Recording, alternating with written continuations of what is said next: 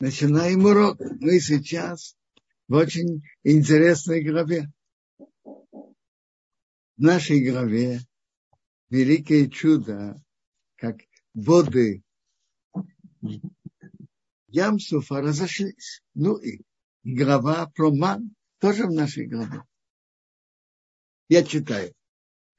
И было, когда фараон отпустил народ, Бог их не вел через землю филистимлян, потому что он близок. Потому что Бог сказал, как бы народ не передумал, когда они увидят войну и вернутся в Египет.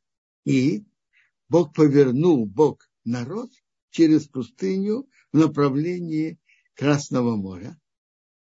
И вооруженные поднялись на Израиля и земли египетской.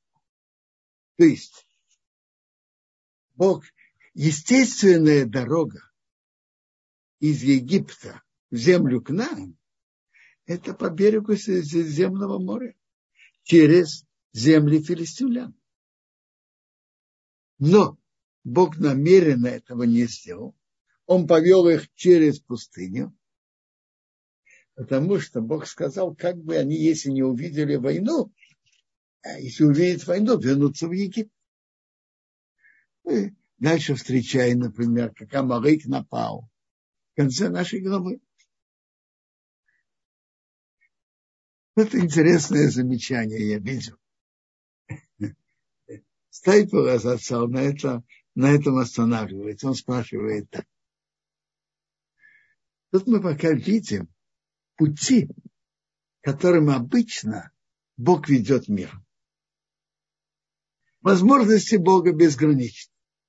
Бог может сделать, чтобы, несмотря на, на войну, евреям не захотелось вернуться в Египет.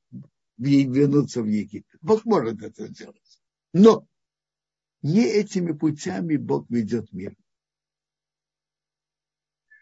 Обычно по центральный стержень создания, которым Бог создал мир, это центральное в мире – это человек.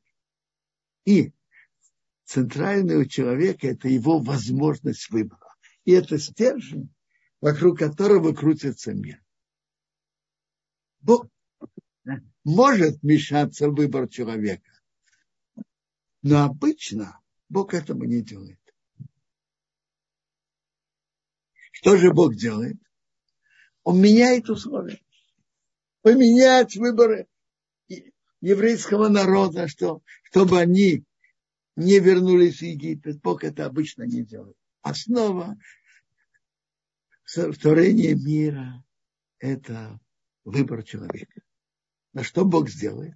Меняет условия.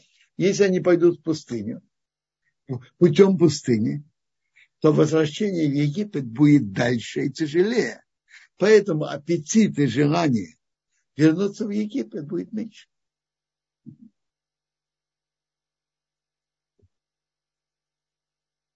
Мы еще, мы еще взял с собой кости Иосифа, потому что он взял клятву сынов Израиля, когда Бог вас вспомнит, возьмете мои кости отсюда с вами. И они поехали из Сукот, расположились, и там это край пустыни. Бог идет перед, шел перед ними днем столбом облака, вести их по дороге, по дороге а ночью в столбе огня светить им, чтобы они могли идти днем и ночью, когда они хотели.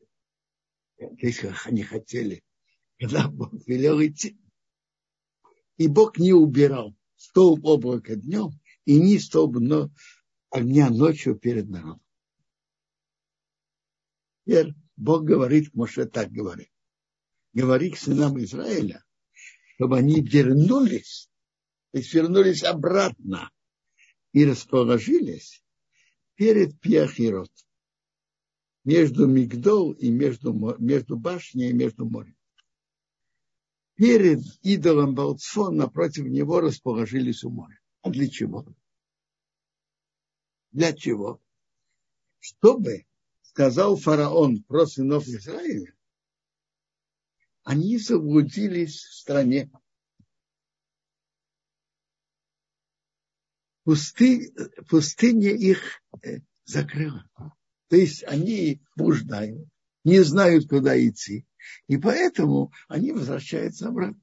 То есть Бог специально это сделал, чтобы они так подумали и, и чтобы они хотели погнаться за евреем. Вот это очень интересно. Когда Бог позвал Моше, что он сказал? Сказать фараону. Мы выйдем трехдневную дорогу в пустыне приносить жертвы. Это то, что Бог велел сказать фараону. Это действительно был план Бога. План Бога был вывести их из Египта полностью, как он сказал, сказал. Фараон он так сказал. В расчетах Бога есть много содержаний, как, как правило. Одно из них показать упрямство и жесткость фараона, что даже на короткое время он не согласился выпустить евреев. Даже на, пойти на трехдневную дорогу и приносить жертву. И второе, создать у фараона ощущение, что, что евреи выходят только приносить жертвы, а потом они, наверное, вернутся. Это изначально. Бог так сделал, что выход из евреев из Египта был, так, был неоднозначен. Они выходят навсегда или выходят только приносить жертву. Чтобы это было неоднозначно. И для того, для того, чтобы они потом, фараон погнался за, за евреями. Фараон и египтяне. Интересно, когда мы читаем внимательно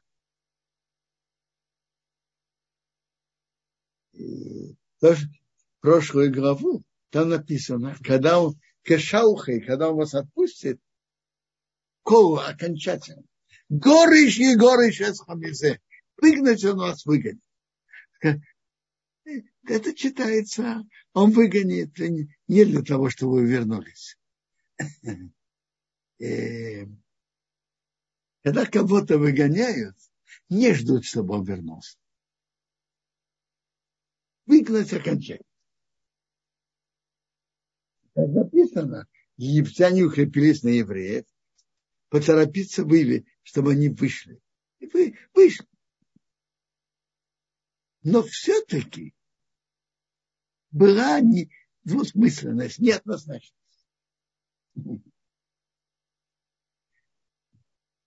Для того, чтобы было это великое явление,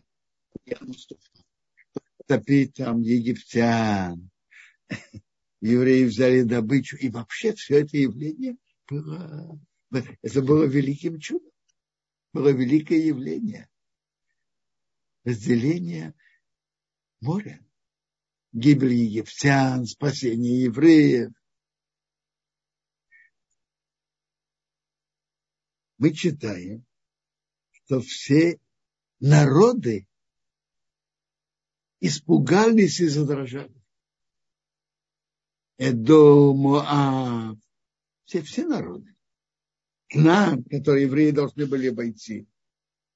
Через 40 лет, когда Рахаб, когда разведчики встретили, были у Рахаб, у Рахаб в доме, она им рассказывает, то народы тут испугались. Это прошло 40 лет, и это было в их памяти. И это для того, чтобы хананиане э, пугались перед евреями, растерялись. Ведь она рассказывает, мы помним, как Бог развез море, и, и, и наше сердце растаяло.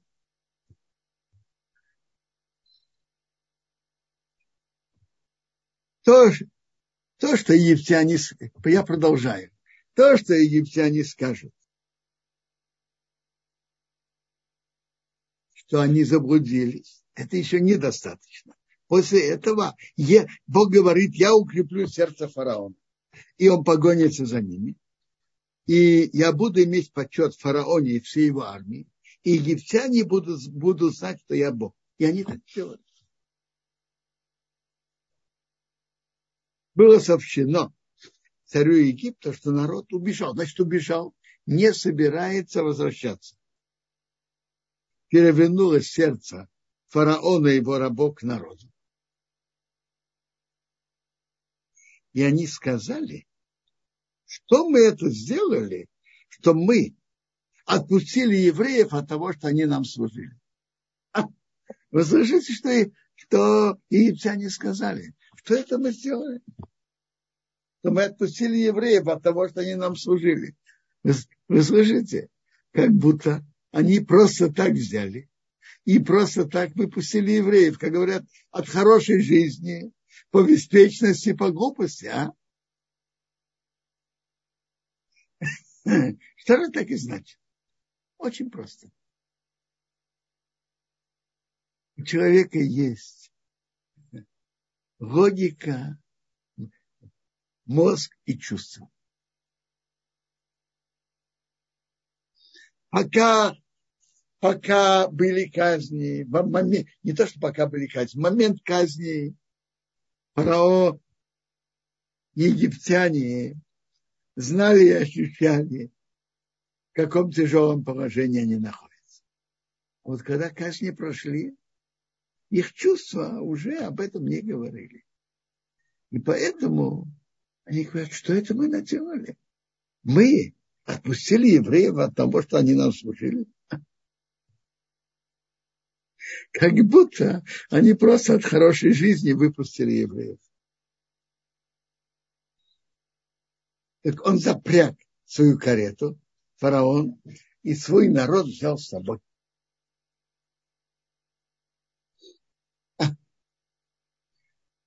Раши приводит, Медраш, что он им сказал так, я буду с вами благородно.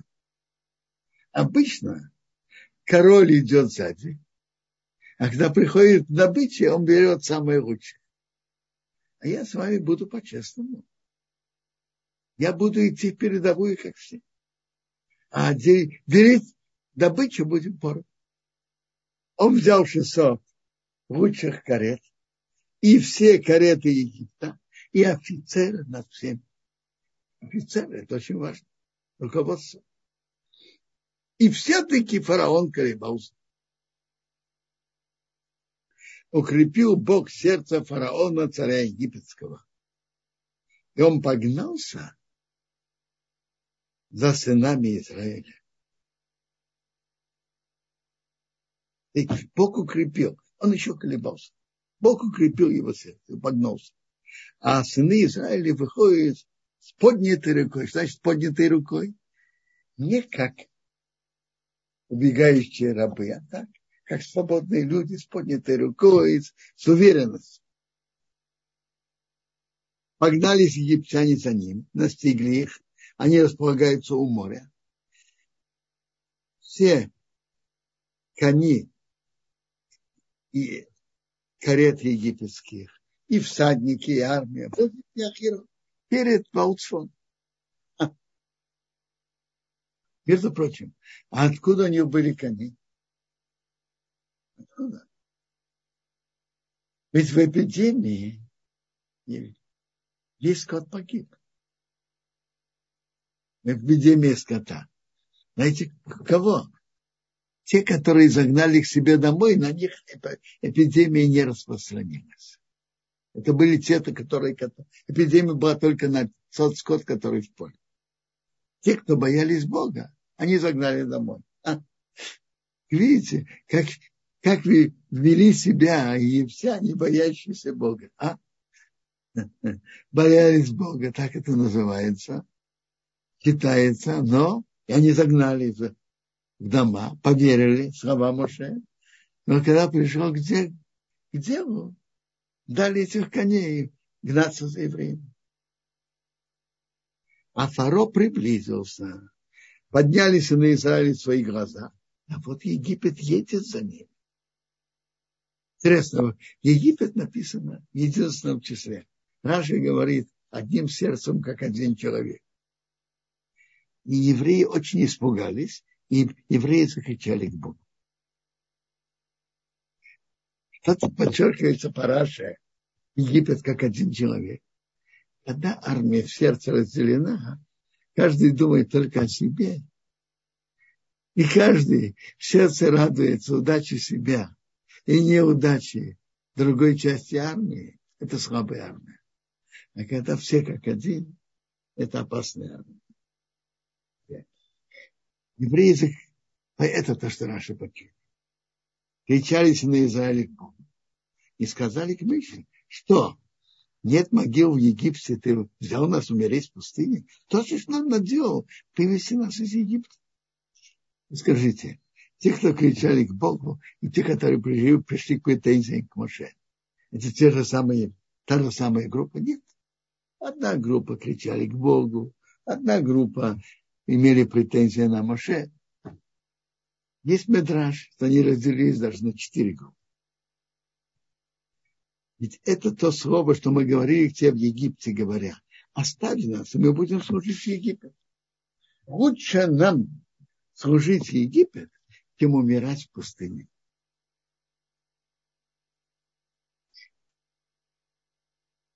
Оставь нас.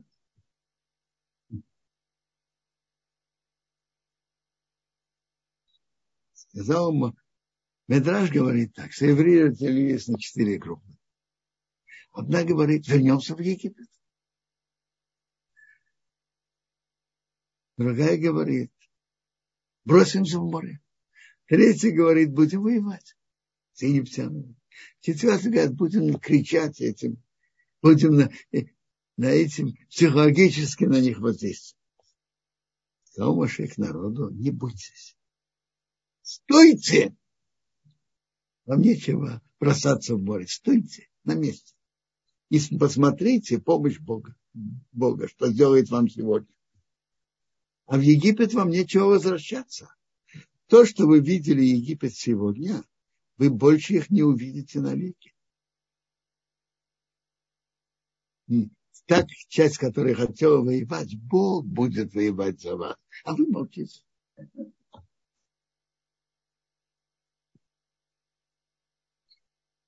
Даршаним говорят, Бог будет воевать за вас. Но знаете, когда? Когда вы будете молчать. Будете молчать, когда надо молчать. Будете молчать, не говорить плохого о другом еврее. Когда вы будете, не будете болтать бейкнесет и бейсмедры. Бог будет воевать за вас. Но когда? Когда вы будете молчать, когда надо молчать. Слава Бог, Моше. Что ты кричишь ко мне? Говори к сынам Израиля, чтобы, чтобы не ехали. Ты убери твой жезл, распрости твою руку на море, и чтобы она разошлась, море разошлось, и пойдут сыны Израиля внутри моря в сушу. Тут написано очень интересно. Что ты кричишь ко мне? Раши говорит, значит, что ты кричишь? Раши говорит, что Моше, Моше молился перед Богом. Бог ему говорит, что ты молишься? Скажи евреям, чтобы они вошли в море. Значит, что вообще значит, что ты кричишь ко мне? Слышится как претензия. Почему ты кричишь? Почему ты молишься? Бог евреи в беде, что надо делать? Молиться. И пока Моше не услышал, что молитва принята, надо продолжать молиться. Что же он говорит ему? И говори к евреям, что они пошли в море. Рабхаим из Воложина говорит об этом так. Конечно, молитва – это могучая сила. Но есть что-то, сильнее, чем молитва. Что? Когда Бог скажет, войдите в море, и поверьте Богу, что море превратится в сушу, это вера, которую человек проявляет в действии, что он входит в море, вере, полагаясь на слова Бога, что море превратится в сушу, это имеет более могучую силу, чем молитва. Могучая молитва, сильнее. Орахай Макадош говорит тоже близко к этому, в другой форме. Он говорит, что ты кричишь ко мне? Я, я тоже хочу помочь еврейскому народу. Но Бога, руководство миром идет, есть качество. Есть качество дин и качество хесед.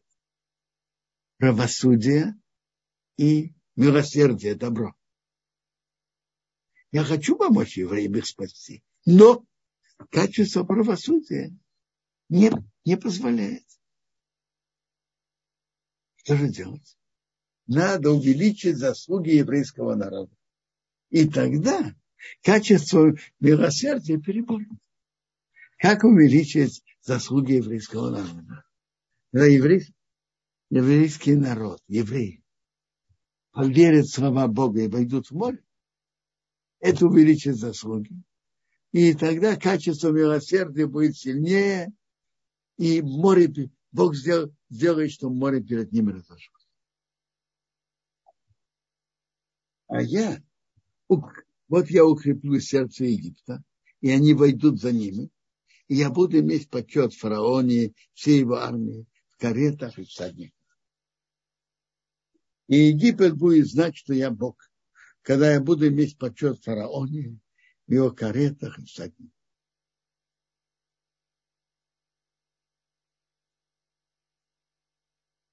Тут ангел Бога, который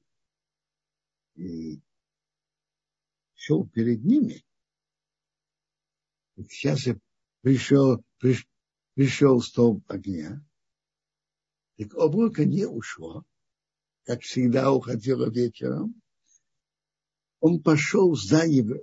за станом евреев, сделать темно египтян. Он пришел между лагерем Египта и между лагерем Израиля. Было облако и темнота для египтян, а для евреев осветил ночь. Они не, не приблизились один к другому всю ночь. То есть э, стан евреев и стан египтян. Меч распостел свою руку на море. И Бог повел море восточным ветером могучим всю ночь. И превратил море в сушу. И море разошлось.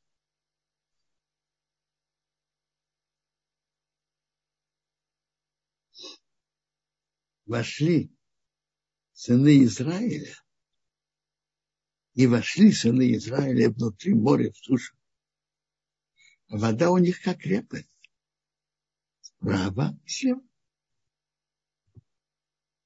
Есть Медраш Раба. Написано, сыны Израиля вошли в море. Внутри моря суша. Медраш Шаба спрашивает, это противоречие. Внутри моря, значит, они вошли в море. Внутрь моря. А в сушу? На сушу. Медраш Раба на это отвечает так они вошли внутри моря, когда это было море. А море превратилось в сушу. Когда они вошли в море, море превратилось в сушу. Мидраш Аба говорит нам, это означает, что евреи дошли до носа воду, и тогда море превратилось в сушу. Откуда Медраш это берет? Понимает именно так. И смотрите, само то, что они вошли в море, и море превратилось в сушу, это читается в самом тексте. Прямое чтение текста, как Медраж это читает. Сыны Израиля вошли внутрь моря. Суша. Они вошли внутрь моря. Потом это превратилось в сушу. Но откуда Медраж берет, что они вошли в море до носа? Где это написано? Медраж говорит, это учит нас. Где это написано? Мне кажется так. Медраж знал пути Бога. пути Бога, что человек должен делать то, что Бог указывает со всеми своими возможностями. До края своих человеческих возможностей человек обязан. Когда наши человеческие возможности кончаются, тогда Бог посылает свою помощь и делает нам чудо. Но прежде всего человек должен делать. Использовать все свои возможности до конца. Докуда человек может войти в море и остаться живым.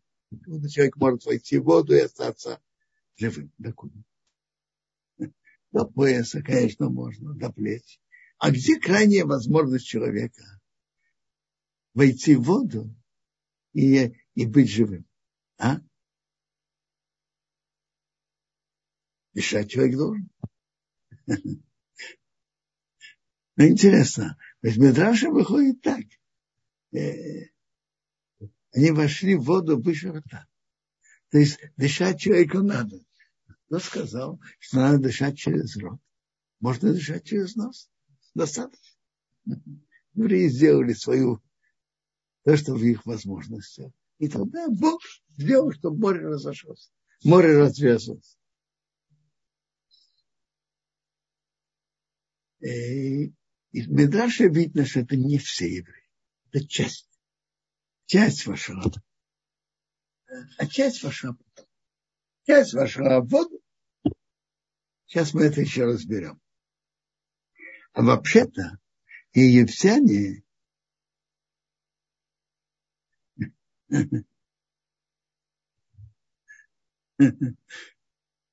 а вообще-то египтяне, если они имели бы верные, верные мысли, прямые, бы не должны были ходить в море. Они же знали, что Бог делает евреям чудеса. Что море превратилось в сушу. Это чудеса, что Бог делает евреям. А мы при чем?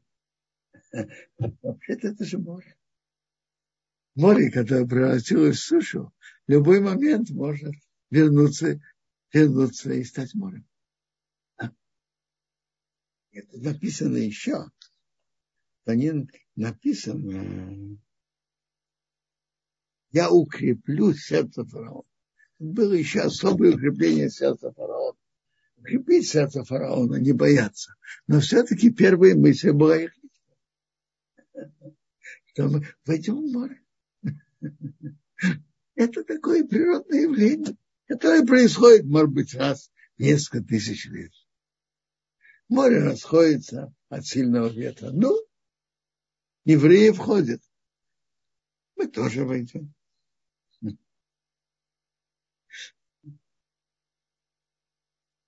Было. Утренней смене, то есть ночь держит, делится на три части. Утренняя часть, ближе к утру. Бог посмотрел на лагерь Египта столбом огня и облака и привел растерянность лагерь Египта. Снял, убрал колеса карет и повел его с тяжестью. Без колес. Сказал Египет, я убегу от Израиля. Бог воюет за них с Египтом. Бог сказал к Моше, распусти твою руку на море. И вот и вернуться на Египет, на кареты и на всадниц. Вместе Маша распостер свою руку на море. И море к утру вернулось в свои силы, а египтяне бегут ему навстречу. Бог перемешал египтян внутри моря. А воды вернулись, покрыли кареты и всадников. И армия Египта, которые нашли у них море. Не осталось от них до одного. А сыны Израиля шли в суше внутри моря а море у них было крепостью справа и слева. Когда мы читаем это предложение, это кажется повторением того, что мы читали. Что евреи вошли внутри моря в сушу. А? а вода у них как крепость справа и слева. Это не то же самое, скажите. А? Зачем же это повторение? Есть на это удивительный, очень интересный пшат, который говорят от имени Агро из Вильны, Зацал. Эти два посука говорит о двух группах евреев. евреев. Была группа евреев, которые, как мы читали, и привели комментарии Медрашаба, то они вошли в море, когда это было море, поверив в слова Бога, а море превратилось в сушу. Как Медраж говорит, они вошли до носа, и тогда море превратилось в сушу. Это была одна группа. По одному из мнений это был Нахшон, сын Аминадава, князь колена его. Его группы. Из часть евреев. А была другая часть которые, как говорят, пришли уже на готовенькое. Когда море превратилось в сушу, они шли, шли и продолжали идти. Другая группа. Другого духовного уровня. И поэтому тут, тут мы можем это видеть из текста. Смотрите. Там мы читали Батохайом Баябоша, внутри моря в суше. А тут написано в суше внутри моря. То есть в суше, который когда-то было море. Они шли по суше, который как до этого было море. Вторая разница. Так, смотрите, там написано, я вошли в море, внутри моря суши. А тут написано, они шли по суше внутри моря. Еще интересная разница. По первую группу сказано, вошли сыны Израиля в море. Они вошли из территории одного типа в территорию другого. Они вошли из моря. И, прошу прощения, они вошли с суши в море. Они вошли внутрь моря вошли из территории одного типа, из суши, территории совсем другой. Вот. Это про первую группу. Они вошли в Айовоу. Автор про вторую не написано так. Написано в Наисрухоуху. Шли и продолжали идти. Они шли по суше и продолжали идти. И они шли по суше, которая когда-то была море. Есть еще интересное замечание. Э, первый посук это 22, 22 посук, а это 29. Это в 29 написано, вода была у них как крепость. И в 22 тоже написано как крепость. Но есть тонкая разница. В 22 посуке написано крепость Сваба, Хома. А в 29 написано Хома, но без Ваба. Есть хойрам, хома, но без. Есть медраж. Почему хайма? Хайма можно читать как гнев. Был на них гнев Бога. Медраж приводит ангел Египтов имел на них претензии, что это ангел Египта сказал как ангелу моря, что это такое? Э, что это такое? Где справедливость? Евреев ты спасаешь, а египтян ты топишь. Ведь вообще-то в Египте эти служили идолам, эти служили идолам. Почему этих ты спасаешь, делаешь им чудо, а этих ты топишь, египтян? Где справедливость? Что Бог ему ответил? Не можешь приравнивать как, что делали евреи в Египте и египтяне.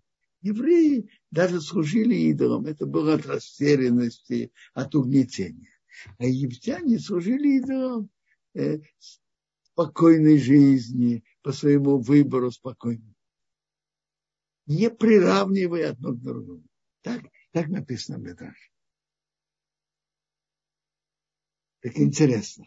Тут написано в 29-м посылке про вторую группу Хома без вава. Хома без вава можно читать как хейма гнев. Ну, гнев. Была, была претензия, которая служили идолам. И была трудно. И не можешь их сравнивать. Они служили в спокойствии по своему внутреннему желанию. Евреи были в угнетении. Есть вопрос, есть ответ.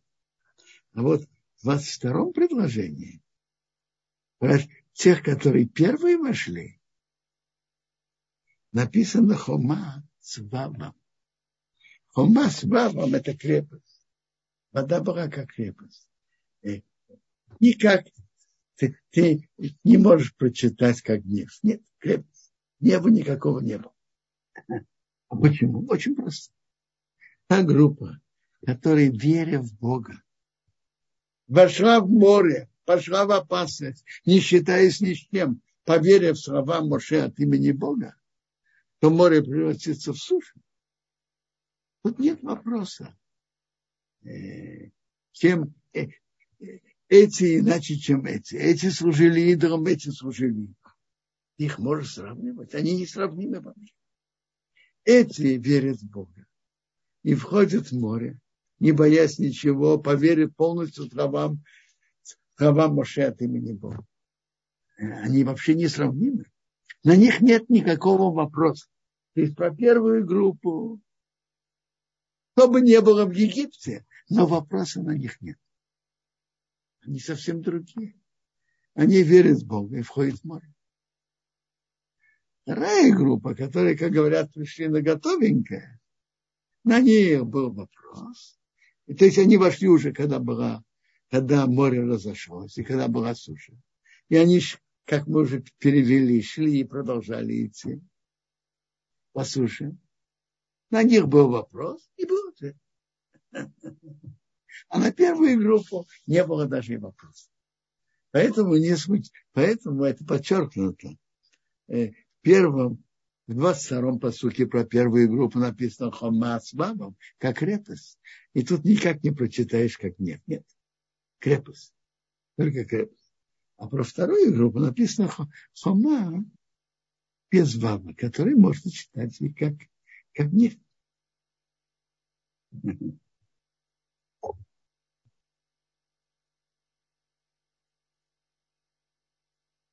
Грани был вопрос, а как проверяет, проверяется наша вера в жизни? Смотрите, как раз вы, вы не должны искать испытаний. Это, известный принцип. В Геморе Санедрам приводится, что еврей не должен искать испытаний. Мы не должны искать испытаний. Объяснение Трабхавича Левича, я слышу, очень, очень простое и понятное испытания, которые Бог дает, Он дает нам силы пройти.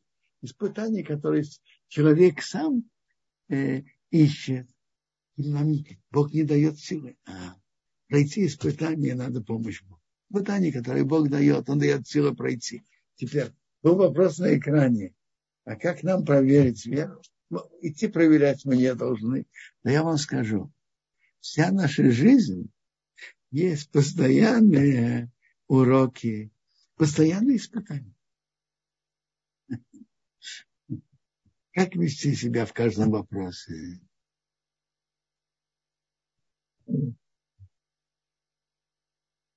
У кого-то испытания, насколько, э, сколько часов учиться, с какой сосредоточенностью. У другого испытания, э, у кого-то испытания полагаться на это или искать самые разные испытания в жизни. Мы не должны искать, но испытания есть постоянно в жизни. И испытания, насколько мы полагаемся на Бога, насколько мы стараемся делать Его желание. Вся жизнь наша, вся жизнь человека полна испытаний.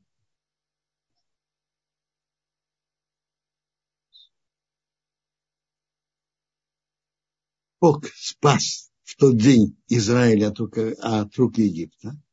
Египт, и еврейский народ увидел египтян, умерших на берегу моря. Бог выкинул трупы египтян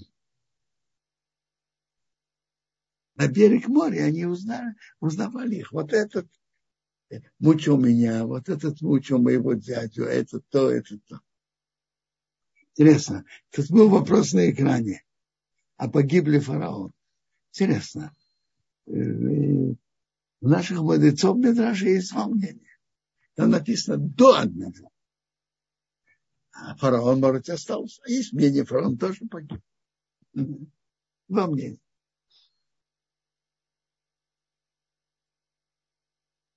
Израиль увидел великую руку, что Бог сделал в Египте, и народ забоялся Бога. И верили в Бога и в Мейша его раба. Эх, скажите, что значит народ верил? А до этого народ не верил. В главе Шмот мы читаем, что когда Аарон, Моше и Аарон собрали народ, и народ написано поверил.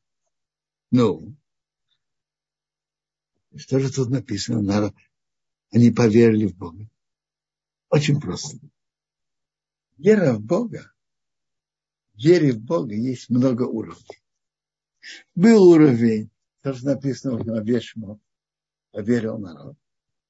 А вот тот уровень, до которого они дошли, увидев это удивительное чудо Бога, как море разошлось, совсем другой уровень. Вере в Бога есть сотни уровней они сейчас дошли до, до такого уровня, что относительно этого предыдущий уровень мы не можем считать, что это вера. Их уровень стал совсем, вера стал совсем другим. И тогда запели Моше и сыны Израиля эту песню перед Богом. Когда Бог посылает чудо, надо благодарить Богу и петь. Великое чудо надо петь. И они пели перед Богом. Я буду петь перед Богом, потому что он стал гордым над, над гордым. Коня вместе с всадником он бросил маму. Моя сила и хвала это Бог. И Бог мне в помощь. Это Бог. Я его украшу Бог моего отца, я его возвеличу. Бог хозяин войны, Бог его имя. Это говорит о победах. И дальше он говорит, насколько это все затрепетали. Когда море разошло, все затрепетали. Я читаю конец. Услышали народы, содрогнулись. Дрожь охватила жителей Пашет, филистимлян. Тогда растерялись князья дома. Сильные Моаба, их ухватил страх. Растаяли все жители к нам. Они знали, что евреи же планируют, должны туда войти. Растаяли все жители к нам. То есть это оказало... Все содрогнулись. Все содрогнулись. Интересно, это было великое явление как мы читаем в пасхальной Агаде, чудо, которое было при расхождении моря, было в пять раз больше, чем все чудеса десяти казней. Десяти казней. И там было удивительное явление. Они видели руку Бога. Михил-то сказано, что простая рабыня видела Бога у моря больше, чем видел великий пророк Ехеску, который рассказывает о карете, о руководстве Бога мира в начале своей книги. Я вспоминаю, Эфраим Шмулевич в своих беседах поднимал эту тему, спрашивал. Они испугались, все эти народы. А что дальше? это на них повлияло поменять свое поведение? Или нет? Нет. Пока человек не работает над собой, он может видеть великие чудеса. Это его не меняет. Я помню, даже он спрашивал такой вопрос. Рабыня у моря видела больше, чем великий пророк Ихесков. А кто духовно выше? А? Это рабыня или пророк Ихесков? Понятно, что пророк. А?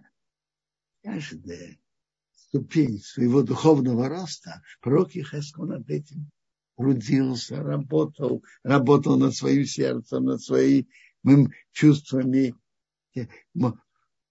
Он работал над собой, и поэтому он вырос. Рабыня получила подарок. Подарок приходит и уходит. То, что мы видим, то, что Бог показывает чудеса, если человек обратит это к сердцу, это на него повлияет. Человек может пройти и идти дальше, как будто он не видел. Главное это, это то, что человек прикладывает к себе. Ну, если есть вопросы, пожалуйста. Большое спасибо, Квадрат, за урок. Вопрос от э, Вики. Давайте по предыдущей парше оставим на попозже. Э, вопрос Юрия. Утонул ли фараон? Я, кажется, я на него ответил, отвечу еще раз. В Петрашине есть два мнения. Написано до одного. Не осталось до одного. Мнение до одного, один остался, это фараон. А есть мнение, что он тоже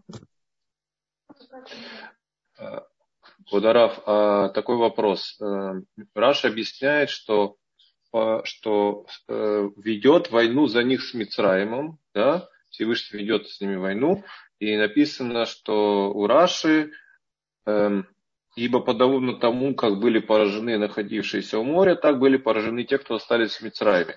А в чем это подобие? Как были поражены те, кто остался в Мицраиме? В какой форме, я не знаю. Но то, что Раша говорит, он говорит, что пришло наказание тех, кто был в Египте, самом Египте. В какой форме пришло на них наказание, я не знаю. Надо искать, может быть, других медрашей. Но точно так же, как были поражены те египтяне, которые были у моря, имели поражение, также и египтяне в Египте пострадали в то время.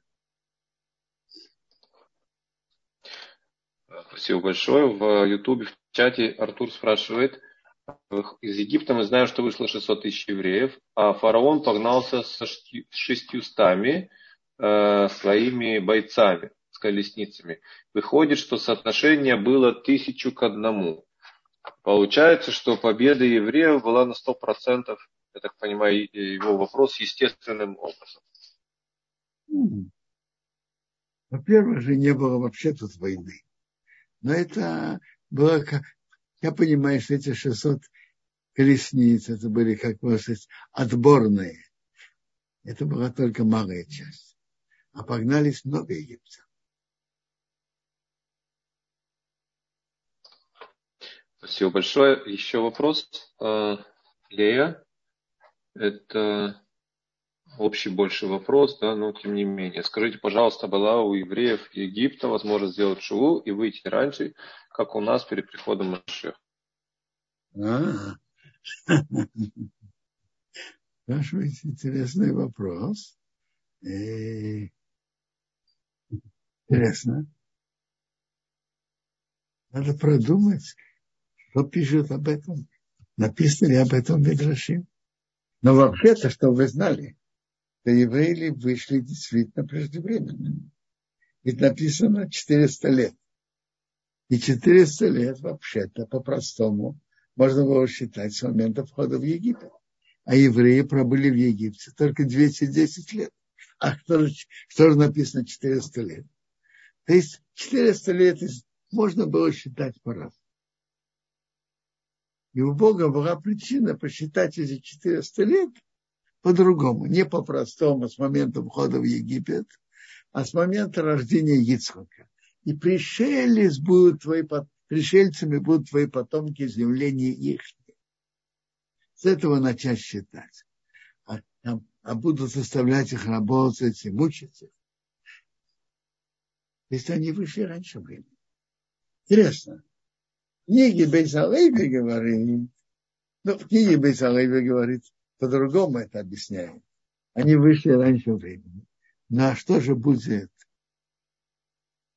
Что же, что же было с теми годами, которые они не были? Это, говорит, они отплатят других изнаний. Так, этим путем идет Бекалей.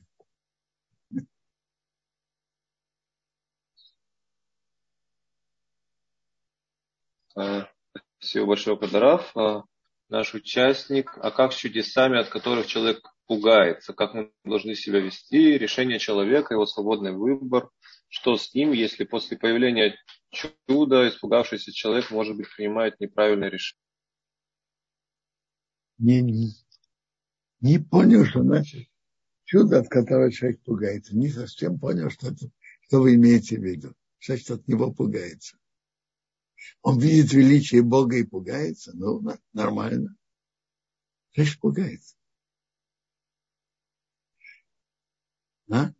Я, я не понял вопрос. Э, даже человек делает чудо. Бывает, что человек делает чудо, он вдруг ощущает свою вину перед Богом. Бог делает со мной так много добра, как я себя веду. Недостойно. Бывает, что человек видит величие Бога, пугается и делает чего. Ну, это тоже хорошая чува. Пугает.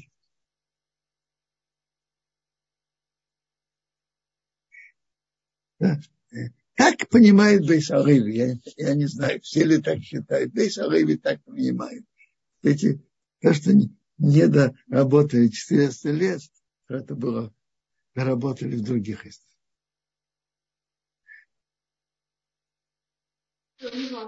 Худараф Михаил Бецалель спрашивает, есть ли общее правило, как отличать испытания свыше от тех, что мы себе неосознанно сами придумали? Смотрите, надо быть, смотреть, смотреть верными глазами Значит, испытания мы сами себе выдумываем. Какие испытания человек себе выдумывает? Какие испытания? Что вы имеете в виду испытания, которые человек сам себе выдумал? Есть испытания относительно мецвод Бога. Молитвы, молитвы, меняния, изучение Торы, пунктуальности выполнения мецвод, пораньше встать молиться и, и, и так далее.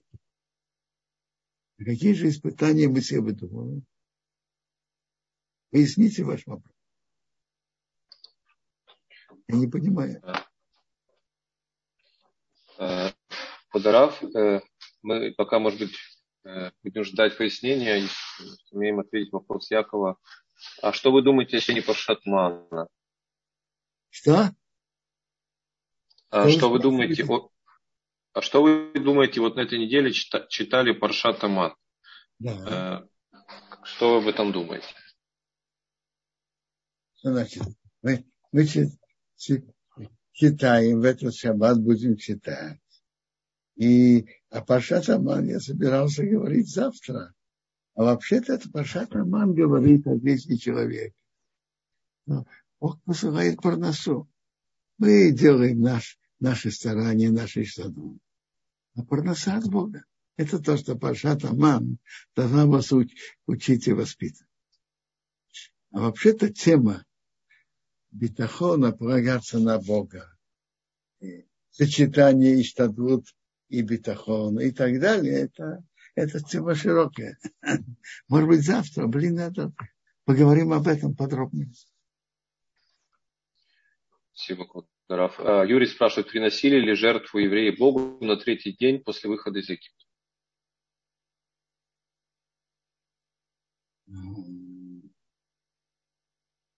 Не знаю, почему не, не упоминается нигде.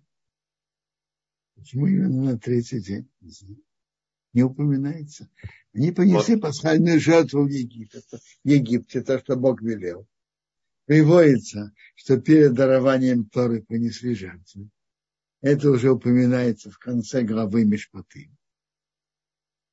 На третий день нигде не видел, не слышал. Может, имеется в виду то, что Маше Рабейну просил отпустить на три дня? Я не знаю, может, это. А, а, ну, это нет. А, я, теперь я понял, то, что он рассказал.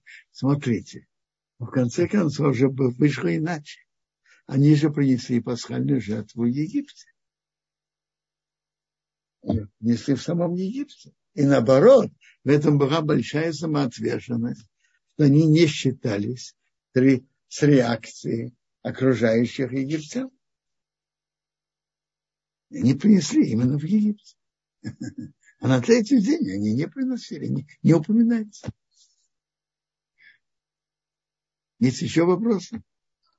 Да, спасибо. Рафалия спрашивает. То есть 400 лет изгнания э, все-таки должны быть? Э, может быть, они распределятся на другие? Смотрите, на... смотрите я привел вам мнение Бейсавейга. Я не знаю, все ли так считают. Э, но что да, это определенно, что, что 400 лет Бог мог читать по-разному. Рамбам в своем известном послании в Емен говорит, что надо быть очень осторожным и отдаляться от расчета времени прихода Машеха. Там кто-то сказал, что вот по расчетам должен быть приход Машеха в таком-то году, таком-то, близко. Он говорит, надо быть в этом очень осторожным. И Мара говорит, не делай расчеты. И и Рамбам приводит такой яркий пример. И у нас, у нас же не написано точные даты прихода Машеха. Не написано. Есть какие-то даты в видениях до нее, но неизвестно откуда считать, что дни, месяцы, годы не, не написано ясно. Не написано. А откуда как считать? При Бог сказал же Аврааму, что будет 400 лет. И написано точно. И все-таки была ошибка. Сыновья Ефраима посчитали это по-другому. И они вышли 30 лет раньше. Они посчитали 400 лет с момента, как Авраам вышел из Уркасты, и до 30 лет до рождения Ицхака. Они вышли 30 лет раньше. И у них была там стычка с филистимлянами, они там погибли. Между прочим, я не упомянул это, но это была из причин, почему также, почему Бог не хотел, чтобы они прошли там. Если они увидят кости своих братьев, это может создать им нехорошее настроение. И храма говорит отсюда, что вы должны отдаляться от, от расчетов. Как Гимара говорит, у них было написано точная дата, 400 лет. И все-таки вышла ошибка, с какого момента считать. А тем более мы, когда у нас нет точного дата.